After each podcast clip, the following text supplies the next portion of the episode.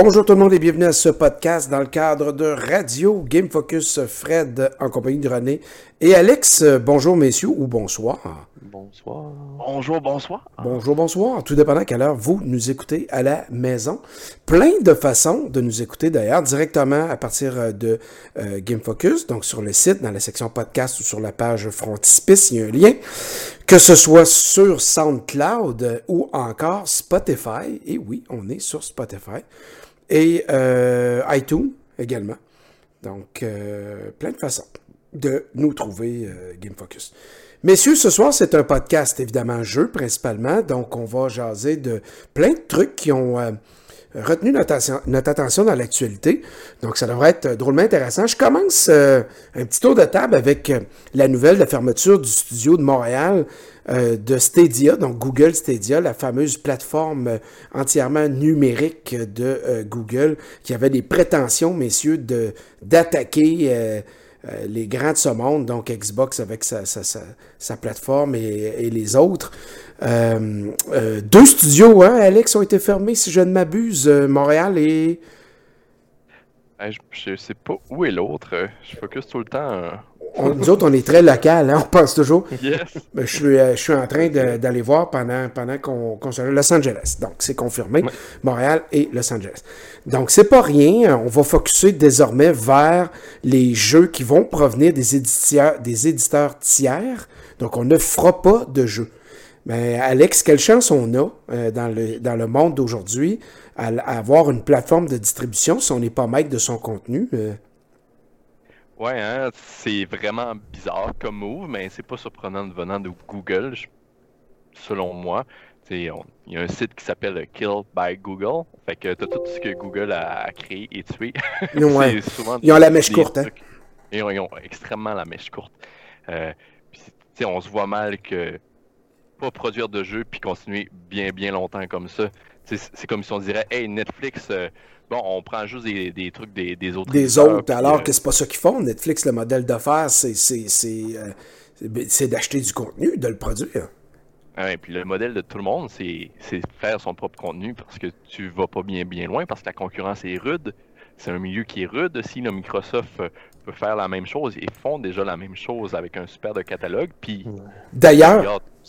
D'ailleurs, les gars, on se rappellera que Microsoft a avoué s'être planté il y a quelques années d'avoir sabordé plusieurs euh, studios comme le Lionheart, euh, euh, Bizarre Creation, euh, etc. Donc, on avait, euh, on a eu euh, notre moment, à un moment donné, où on s'est dit on n'a pas besoin des éditeurs tiers, puis on a fait volte-face, et de quelle manière? On est allé chercher plein, plein, plein de studios, dont Bethesda. Oui, puis, tu sais, Microsoft ouais, faisait ça exactement. tu sais, on pense juste à Rare, Rare qui, qui avait fait euh, les Banjo Kazooie à l'époque, puis qui était pour Nintendo, qui avait été un, un Perfect Dark. assez important. Ouais, assez important à l'époque.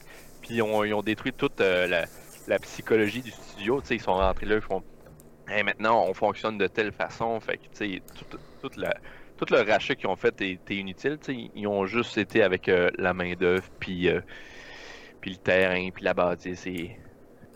C'était devenu un actif, en fait. Là, seulement. Ouais, c'est ça, c'est un, un actif. C'est ça que je cherchais comme mot. Bizarre un peu. Ouais. Euh, René, je me retourne vers toi parce que tu as euh, Google Stadia à la maison. Donc, Google Stadia, c'est une plateforme où on peut jouer directement sans avoir la bébelle, donc la boîte, la console. Elle n'est pas utile, la console, en fait, parce que c'est un service. Toi, tu as la boîte, c'est ça? Ouais, c'est ça. Ben, moi, j'ai le, le, Google- le Chrome. euh, dans le fond, de la boîte, c'est le Chromecast euh, Ultra Ok. HD. OK. Que tu branches euh, à ton téléviseur ou euh, peu importe ce que tu vas vouloir. Puis, tu as la manette, c'est ce que tu as de plus. Puis, la manette va te permettre justement de. Tu as une belle manette, une petite manette Stadia là, qui ressemble à une vieille manette de. Elle est un peu inspirée de la manette de. Est- de la manette de Xbox, mais on. Vieille manette de PC. Celle qu'on n'a pas gardée. 80. là. Un petit clic, ouais, un petit PC, un petit clic-clic PC, mais tu sais, elle a quand même une bonne prise en main, puis elle est quand même, quand même confortable à jouer. Tu peux faire les longues sessions, puis t'as pas trop de problèmes. Puis tu sais, Stadia reste quand même, euh, euh, je pense que c'est 12$ piastres par mois pour avoir le Pro. C'est ça le gros problème. Je te dirais qu'ils n'ont pas su se lancer. C'est autant que Microsoft l'ont fait, autant que Sony offre déjà quelque chose de mieux avec son PlayStation Nord. On dirait que Google Stadia veut en streaming, mais a de la misère de te donner de quoi. Tu sais, dans, dans PlayStation Nord, ils ont des jeux au moins dans celui-là. Oui, t'en as, Mais il faut que tu payes pour, il faut que tu payes pour avoir. Puis, tu sais, l'abonnement, tu fait comme ça me donne rien de m'abonner. Il faut que j'achète des jeux pareils. Puis les jeux qui donnent, tu fais comme moi, mais je peux les acheter à 12 pièces ailleurs. Oui, communant. C'est, le, le, le, jeu m'appartient en plus, mettons à 12 pièces, je le jette sur Steam ou peu importe. Sauf que je peux pas jouer là. Fait que tu te demandes, tu viens hmm. te demander pourquoi je la jetterais là. Puis oui, l'abonnement, ça me permet de l'essayer, ça me permet de faire ça. Tu sais, des fois, j'ai des, j'ai des bas, je prends un mois par-ci, je l'essaye, je joue un peu. Puis moi, le, le, le chose passe, c'est le service qu'offre Xbox avec le Game Pass est tellement C'est fort, le service. Je ne sais pas si c'est ça qui est venu leur couper les l'herbe sous le pied. Là. Il y avait Journey to the Savage Planet qui avait fait, que c'était eux qui avaient fait. Euh, les, les de Google, mais en tout cas, ils avaient acheté Typhon euh, qui était censé leur faire. De hein? Je l'ai pas ben, C'est ça, je sais pas s'ils disparaissent dans, dans, dans, dans, le fait qu'ils ferment leurs choses, mais tu avais eux qui étaient là. Puis, tu sais, qu'est-ce qui arrive avec ça? Ils vont continuer à faire des jeux quand même? Ils sont-ils devenus développeurs tiers? Puis, hmm. Et puis, pour Google, qui a tellement d'argent, ils peuvent pas, tu sais. Puis, en plus de là, tu as Amazon qui s'en vient avec le. Leila, le, Lena, Lisa, en tout cas, le. Ah oui, ils ont un autre service, c'est vrai. Oui, il y en a un qui s'en vient dans pas long, puis peut-être déjà là, fait être quasiment plus intéressant côté de, de, de, ce qu'il y a. Fait que ça, c'est ça se demandé. Puis, tu sais, Jay Raymond, c'était quand même pas n'importe qui. Là. Elle a quand même été, euh, je pense, Ubisoft pendant un bout. C'est Ubisoft à partir du studio EA qui a travaillé sur, sur euh, Battlefront. Ouais, ça, je savais qu'elle s'était promenée. C'est quand même euh, une figure emblématique là, de, l'industrie. C'est quelqu'un de populaire. Donc c'est. Enfin... Elle a travaillé sur Assassin's Creed puis à partir du studio Ubisoft à Toronto. Ah, Ubisoft Toronto, euh, exactement. C'est Darling. Ça, hmm. Mais encore là, elle n'a pas réussi à aider euh, justement Google à s'en aller. Puis on ne sait pas ce qu'il y a. sais, oui, il va pouvoir vivre. Jusqu'à maintenant, encore, ça fait longtemps que je n'ai pas joué sur Xbox, mais c'est la meilleure version de Cyberpunk qui est sur. Stadia. Fait que, tu peux pas. Euh, ben, à part c'est un PC de, de, de guerre, là, mais hmm. je parle, euh, ça reste quand même une des très bonnes euh, versions. Enfin, de, on, on, se donne une note, messieurs, que c'est un dossier à suivre en 2021. je termine la, sur ce sujet-là en disant je ne mettrai pas un gros 2$ en papier sur, le, sur les chances de, de Google Stadia comme plateforme à, moyen et long terme. Je dis juste ça On se rappelle que quand ils ont présenté Stadia, le, big boss de Google, CEO, le fondateur, un des fondateurs, avait dit Je ne suis pas un joueur. ouais, en partant, c'était comme. Merci Alex, je, me, je vois l'image là. Tout de suite en partant, là, uh, comme... I'm not a gamer. I love uh, playing sometime FIFA. ok, ça tentait pas de mettre quelqu'un qui, qui dit hey, I love gaming, blablabla. En tout cas, enfin. Messieurs, rapidement, un autre sujet qui a, euh, traversé mon, esprit et que je voulais vous entendre. On, sait qu'MLB de show, euh, jeu qui est produit, licence qui, euh, qui est acquise par Sony, le jeu, donc MLB de show 21, sera également sur Xbox sur Xbox, donc l'écosystème euh, Xbox One et Series. Je suis très surpris de ça. Euh, bon, là, euh, moi, j'étais parti dans des fabulations. en langage de baseball, de baseball j'étais dans le champ gauche, très, très loin, à, la piste d'avertissement, et elle est partie. Mais je me disais, pourquoi? Ça cache quoi? C'est-tu parce qu'ils veulent transiger les exclus d'un à l'autre pour ouvrir tout ça? Il semblerait que non. Ben, mais enfin là, cette information-là, j'aimerais bien la savoir. Donc, vas-y, René. Oui, ben c'est ça, c'est pas plate de mais c'est la, quand ils ont renouvelé les, la licence avec la MLB, la Ligue majeure de baseball, la Ligue majeure a dit Je veux que notre produit soit sur d'autres consoles. Je veux plus que ce soit juste sur vous. Ils ont un jeu licencié aux autres RB Baseball, mais le jeu, il lève pas autant, puis c'est pas une simulation. Donc, il aurait demandé, MLB aurait demandé d'être. A demandé à Sony d'élargir, puis Sony a dit oui. S'ils veulent ben, pas perdre la licence, sinon, ils l'auraient proposé à d'autres. C'est comme le, football, on fait la même chose. C'est pour ça qu'on va avoir un jeu de, de 2 de football. Ils veulent élargir la, la, la chose, donner plus d'options. En même temps, le football, ils vont ramener NCAA. Fait que ça reste encore là. Bon, puis le football, ben, c'est aux États-Unis. Puis la console Xbox, s'il y a un marché qui lui est euh, confirmé, à qui c'est les États-Unis. Donc, il y, a une certaine logique. Donc, finalement, non, il n'y a rien de machiavélique là-dedans. Donc, on voulait ouvrir nos horizons. Euh, dans les autres sujets, euh, Mass Effect Legendary Edition, qui est disponible en mai. Euh, est-ce qu'on en avait vraiment besoin du retour de Mass Effect, les, les gars? Peut-être à Alex en premier? Ben, moi, je pense que c'est une franchise qui est super bien établie. Il y a de quoi qui se prépare pour la suite de Mass Effect. C'est normal qu'ils tâchent le terrain. Mais de revenir encore, Alex, avec une autre version euh, remastered, puis tout, là. Ouais, mais je pense que c'est aussi une manière de se faire la main après, tu sais, euh, l'échec d'Andromeda, Mass Effect Andromeda et de Anthem. Fait qui est pas là-dedans. On s'entend que, tu sais, euh, quand ils font Mass Effect Legendary, puis qui inclut pas Andromeda, là. Ouais, ouais, c'est ça, c'est un peu un, statement en soi, là. fait que c'est peut-être pour se remettre dans le bain, revisiter l'univers avant de d'aller plus loin avec un nouvel opus qui va ramener euh, les, les. Les, méchants de la, la trilogie euh, d'origine. Peut-être, peut-être. Tenter le terrain, voir comment les gens vont réagir, mais moi, le seul intérêt que je pourrais avoir, parce qu'écoute, c'est trois jeux longs, là. Le dernier moins, là, le 3. Mais euh, le 1 et le 2, quand même assez long, là, comme, comme gameplay, si on le fait comme faut. Euh, long en temps d'attente aussi. D'où l'idée que peut-être sur Series et PS5, qu'on va couper beaucoup sur les temps de chargement. Donc, peut-être un certain intérêt de faire l'histoire un peu plus vite, non? Oui, tout à fait. Puis, euh, déjà, dans le 1, le 1, c'est lui qui a le moins bien vieilli et c'est le plus vieux, logiquement. Ça veut dire qu'ils l'ont super bien retravaillé, puis ils ont enlevé les temps de chargement. Ils l'ont dit, là, vous allez avoir le droit d'assister euh, au fameux ascenseur. Là, si on s'en rappelle, dans le 1, il y avait des loadings épouvantables. C'était une à deux minutes et plus dans l'ascenseur. Euh, ah, l'enfer! Ouais, c'est vraiment long. Fait que là, ils ont dit, on laisse l'ascenseur, mais vous avez le droit de le passer, puis c'est un, un clin d'œil. Fait que déjà, on nous promet que l'ascenseur sera plus un problème. Puis le Mako, ils ont revisité la, jouabilité du Mako. Puis ils ont mis la jouabilité du premier, là, ils l'ont retouché un peu plus. Puis visuellement, il est vraiment plus beau. Là. Les, les décors, euh, ils ont des textures. fait que c'est plus juste des grosses ombres au fond. Moi, j'ai rejoué au 1 récemment, puis euh, c'était mon préféré dans ma mémoire, mais ouais, il a pogné un coup de vieux assez solide. Ouais. Moi, le, 1, j'ai, euh, à l'époque, j'avais décroché, mais je trouvais ça trop lent. Je trouvais qu'il n'y avait pas de tempo dans ce jeu-là. Puis j'avais tout laissé ça de côté. Puis finalement, j'ai tombé sur le 2 et j'ai capoté ben raide. J'ai adoré le 2. j'ai pris mon temps, je l'ai savouré vraiment. Puis euh, les fins alternatives, tout ça, j'ai capoté. Puis le 3, j'aimais le traitement beaucoup plus arcade, si je peux me permettre. C'est pas le cas, mais action, c'est ça. Plus nerveux, plus rapide. Puis c'était correct, on, on ferme l'histoire, puis on, y va. Et là, j'avais replongé sur le 1 après.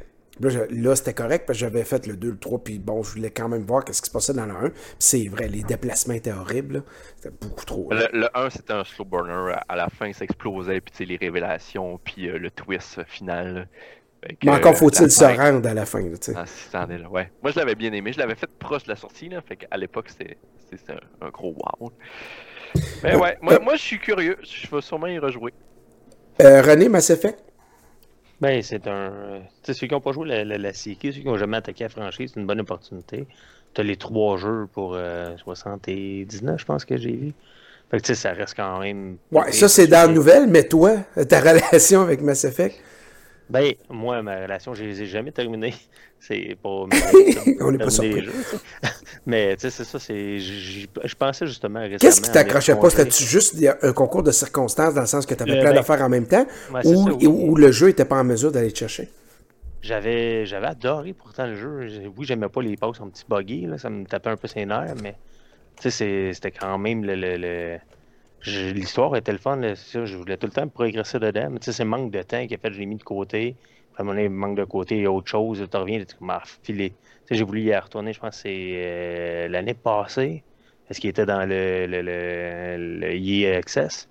Et je dis, ah, moi, attaquer, puis tu sais, comme Alex disait tantôt, il a mal vieilli, fait que j'étais comme, ouais, c'est pas intéressant, mais l'histoire, je, je me suis jamais.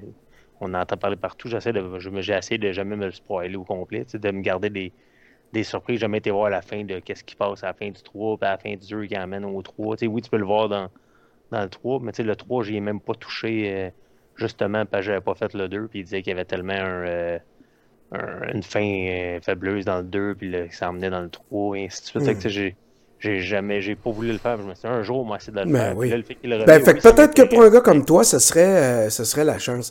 Moi, c'est ça, j'ai vraiment craqué. j'ai je sais pas. C'est bizarre, hein, les, jeux vidéo. À un moment donné, les fils se touchent, puis il se passe de quoi? Ou il se passe pas de quoi, puis on joue plus, mais quand il se passe de quoi, là, C'est fantastique. Puis j'ai, pas beaucoup de jeux, les gars, dans toute ma carrière de, de, chroniqueur, mais aussi d'amateur, qui commence bien avant que je sois chroniqueur, on s'entend. J'ai pas, j'ai pas 200 expériences que dans ma tête sont gravées, là.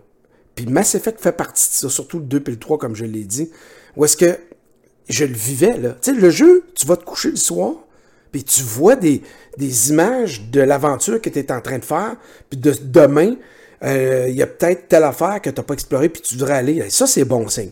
Quand il se passe ça dans ta tête, c'est bon signe. Ça m'est arrivé avec Bioshock aussi, où est-ce que tout cet univers-là m'avait, m'avait ramassé solide. Là, je n'étais pas capable d'en, sortir. Là.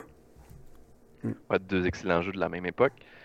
Moi, j'avais installé Mass Effect 2 sur mon disque dur euh, à l'époque, la, la, Xbox 360, pour que les chargements soient plus rapides. Puis à un moment donné, ben, entre-temps, je voulais jouer un autre jeu. J'ai dit, ah, je vais effacer juste euh, l'espace que prend Mass Effect, mais j'ai supprimé ma sauvegarde. Ah. J'ai tout supprimé. Puis j'avais tellement mis d'heures dans le jeu. Ah, c'est décourageant. À 3, à 3 heures de la fin. J'ai jamais retouché à Mass Effect 2. Fait que tu l'as pas fini.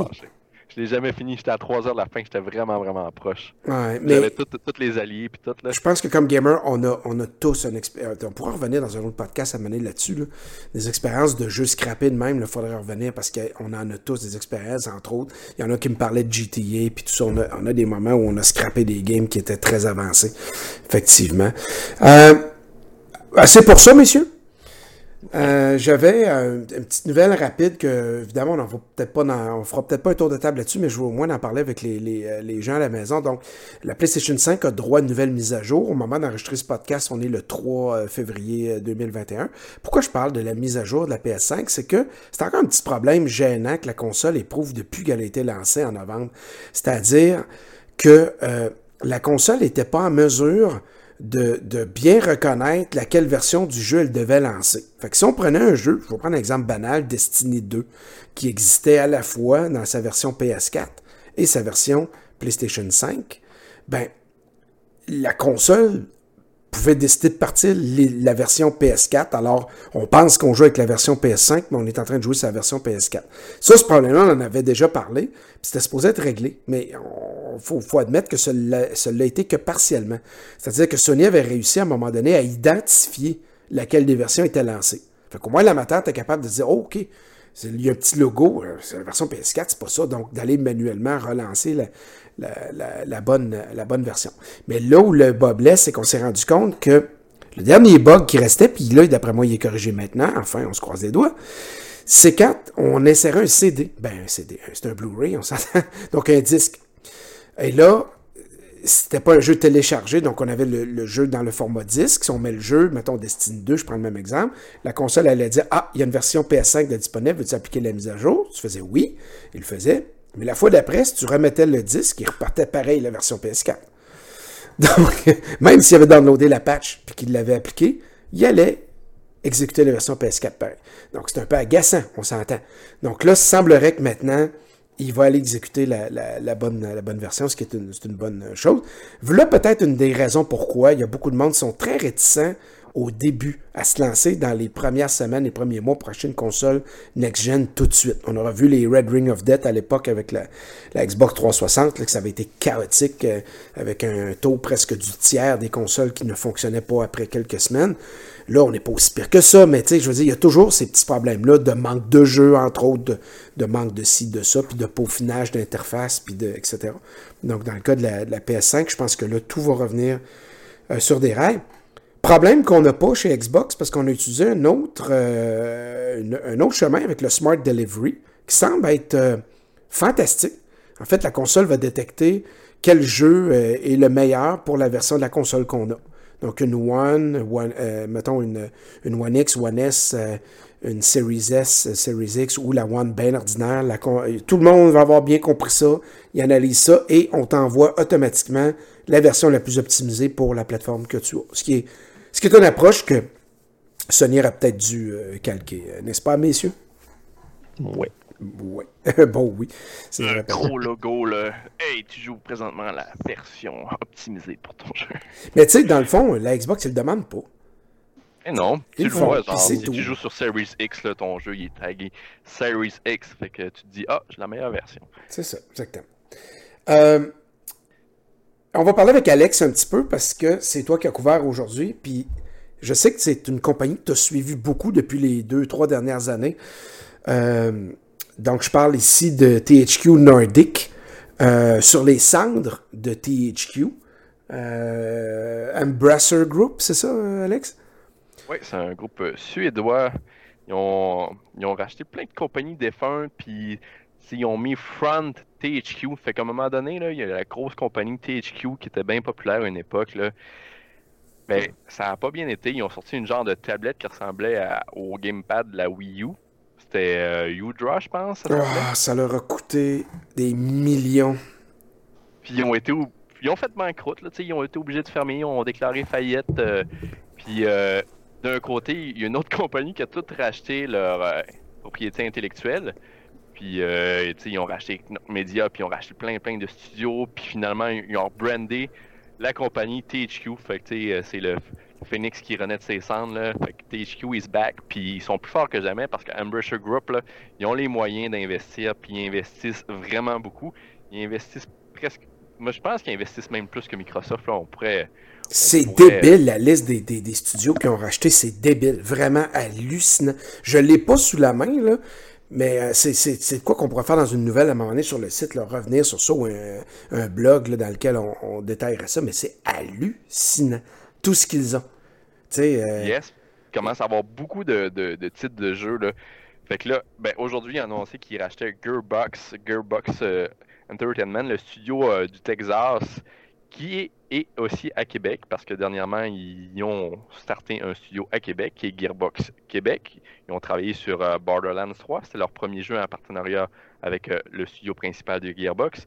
Mais Gearbox, c'est pas juste euh, Borderlands, hein, c'est aussi Duke Nukem, Borders in Arms, puis euh, la franchise Homeworld, hum. qui est un peu disparu, mais qui est un qui est disparu, mais qui avait des belles grandes promesses pour ça. Tu sais, mais Ouais. faut- euh, Alex, c'est arrivé tout ça sur le bord de la faillite de THQ à l'époque, là.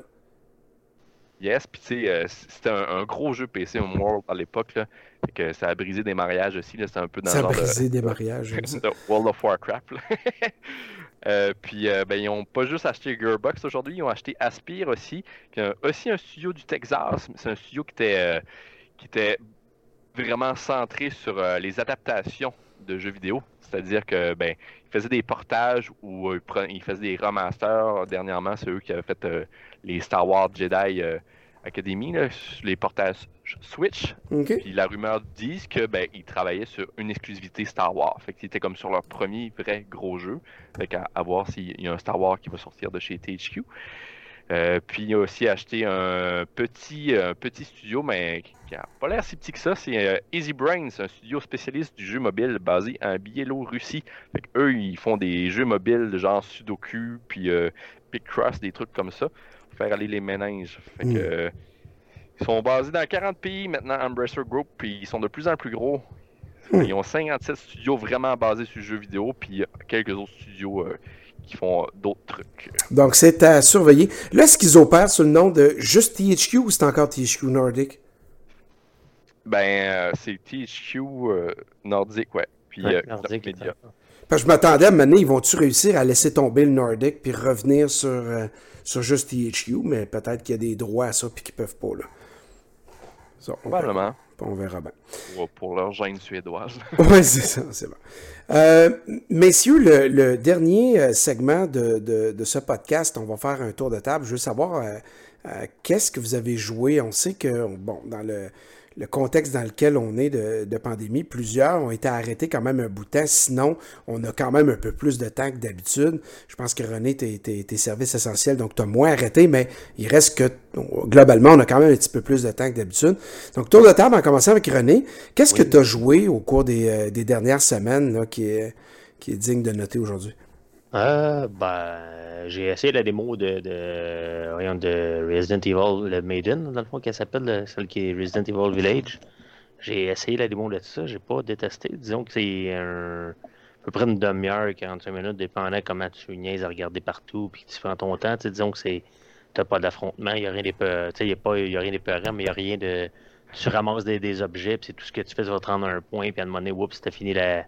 Tu travailles dans un sous-sol, puis il faut que tu sortes du manoir. Ouais, c'est ça. Tu travailles dans un sous-sol, il faut que tu sortes, mais tu tout est écrit quoi faire. Là. Tu trouves un papier, puis tout est écrit quoi faire. Tu rien ou presque à. T'as pas bien bien de forcer manège, c'est pas le, de quoi. Puis oui, c'est un Resident Evil, mais ça reste limité. Mais c'est quand même très intéressant. L'ambiance, toi avec des écouteurs le soir dans le noir, c'est vraiment intéressant. Hmm. Sinon, j'ai euh, ben, j'ai fini de préinstaller tantôt. J'avais carrément oublié hier, mais Destruction All Star m'envoie essayer ça tantôt. Ah. espèce de grande promesse hein, pour ce jeu-là, une espèce de, de, jeu compétitif euh, à la Rocket League puis tout ça. Là. Oui, c'est ça. Un mélange de Rocket League puis de Titanfall, on dirait. J'ai pas essayé moi non ben, Je te dirais, euh, je te dirais, euh, euh, jeu avec les autos qui avaient des euh, jeu PlayStation là, qui avait des, des, des, véhicules avec des rockets puis plein d'affaires. là. Euh, Twisted Metal, tiens. Ouais, il y avait Vigilant 8 puis Twisted Metal. ouais. ouais. Ça trahit notre âge, Alex. C'est sûr. non, on peut avoir joué au remake. Voyons, des remakes de tout de nos jours. C'est sûr, c'est sûr. Sinon, ça a été euh, c'est tranquille un peu de Call of Duty, un peu de Hitman 3. Qui, qui, qui c'est intéressant, mais ça aurait pu être un gros DLC, là, mais c'est intéressant quand même euh, à y jouer ceux qui aiment le, l'agent 47 de Cloud, tout ça. ça reste Dans la lignée, il n'y a pas de, pas de surprise. Sinon, ça se limite pas mal à ça, un peu de, mm-hmm. de, de, Call of Duty, un peu de ça. ça... Puis, tu as deux, trois petits jeux là même, mais c'est rien de, de gros. Euh... Et quelques tests qui s'en viennent en ligne. Euh, ouais, ben ça, quelques top chrono. J'aimerais juste euh, enregistrer le, le, le l'audio, si on veut. C'est euh, ça. On va juste rappeler aux gens euh, la formule des top chronos. C'est des jeux dont on ne fait pas nécessairement une critique. C'était René a deux minutes pour euh, parler globalement du jeu de A à Z, donne pas de pointage. Puis ça nous permet de, de, de, de couvrir plus large parce que des jeux, on faut faire une critique plus approfondie. Puis on, on, va se commettre le sur 10 puis tout ça. Puis dans le cas des top chrono, ben, c'est vraiment plus pour faire découvrir le jeu, le, développeur, ouais, Il y a des petits jeux qu'on trouve le fun. Des fois, on dit, il n'y a pas vraiment d'histoire, pas vraiment de ça. Ça vaut la peine de, de mettre, euh, de, de, faire une critique aussi qu'on va être obligé de donner une note des fois un peu plus basse parce que justement, le jeu a probablement de. Tu sais, il manque des, des c'est embêtant, parce qu'on peut faire une critique d'un jeu pour enfants, clairement, qui n'a pas, pas été fait pour euh, rivaliser avec Call of Duty. C'est ça. C'est ça. c'est pour ça un peu qu'on a amené ça. Hein. Exact. Alex, à quoi tu as joué dernièrement? Ben, j'ai joué à Tom Medium, que je devrais faire la critique prochainement. J'ai eu le jeu euh, en même temps que la sortie du jeu, qui est gratuit sur le Game Pass pour euh, les abonnés Game Pass. Euh, The Medium, c'est un jeu euh, simili, mais c'est un jeu d'horreur, on va dire. C'est un jeu d'horreur de Bloomberg Studio. Yes. C'est les créateurs de Liar of Fear, qui, qui, était quand même un très bon jeu. puis je pensais que moi, ce serait vraiment un jeu d'horreur à la Resident Evil. C'est des écrans fixes comme à l'époque, comme les premiers Resident Evil. Ton personnage, il, il bouge euh, dans l'écran fixe. Ça fait que tu as ton décor, mais c'est juste ton personnage qui bouge. La caméra ne bouge pas. Mais il n'y a pas de fusil, il n'y a pas de gun dans ce jeu-là. C'est vraiment plus comme un point and click. Fait que tu te déplaces, tu trouves la clé, tu résous les casse-têtes, tu avances, mais il y a un côté euh, paranormal parce que ton personnage principal mais, est capable d'aller dans deux mondes. Euh, c'est-à-dire que c'est comme une X-Men, elle ressent quoi, puis son esprit se décale, puis elle est dans la réalité, puis la réalité alternative. C'est-à-dire que tu as quelques énigmes à faire comme ça, puis euh, il y a quelques jumpscares. Mais, mais, mais, mais, là, on a-tu un côté un peu plus comme euh, les, les socales, ou c'est... Ouais, c'est vraiment... Ça ressemble pas mal plus à, à Siberia, justement. Siberia, Qu'à un Resident Evil, mais d'un côté un peu plus glauque. Mais c'est quand même euh, super le fun à découvrir. Euh, c'est une exclusivité euh, PC et Xbox Series. Fait qu'ils l'ont pas sorti sur Xbox One ou Xbox S, là, hmm. One S.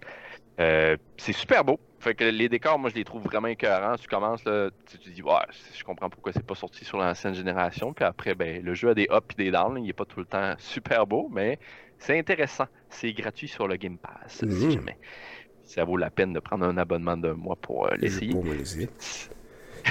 Sinon, ben, j'ai joué. J'ai relancé le premier Tomb Raider. Oh! Je trouvais ça cool. Ouais, je, je, les ai vus en spécial sur PC. Je dis, ah, je vais les refaire. Puis. On stand. Hein. La...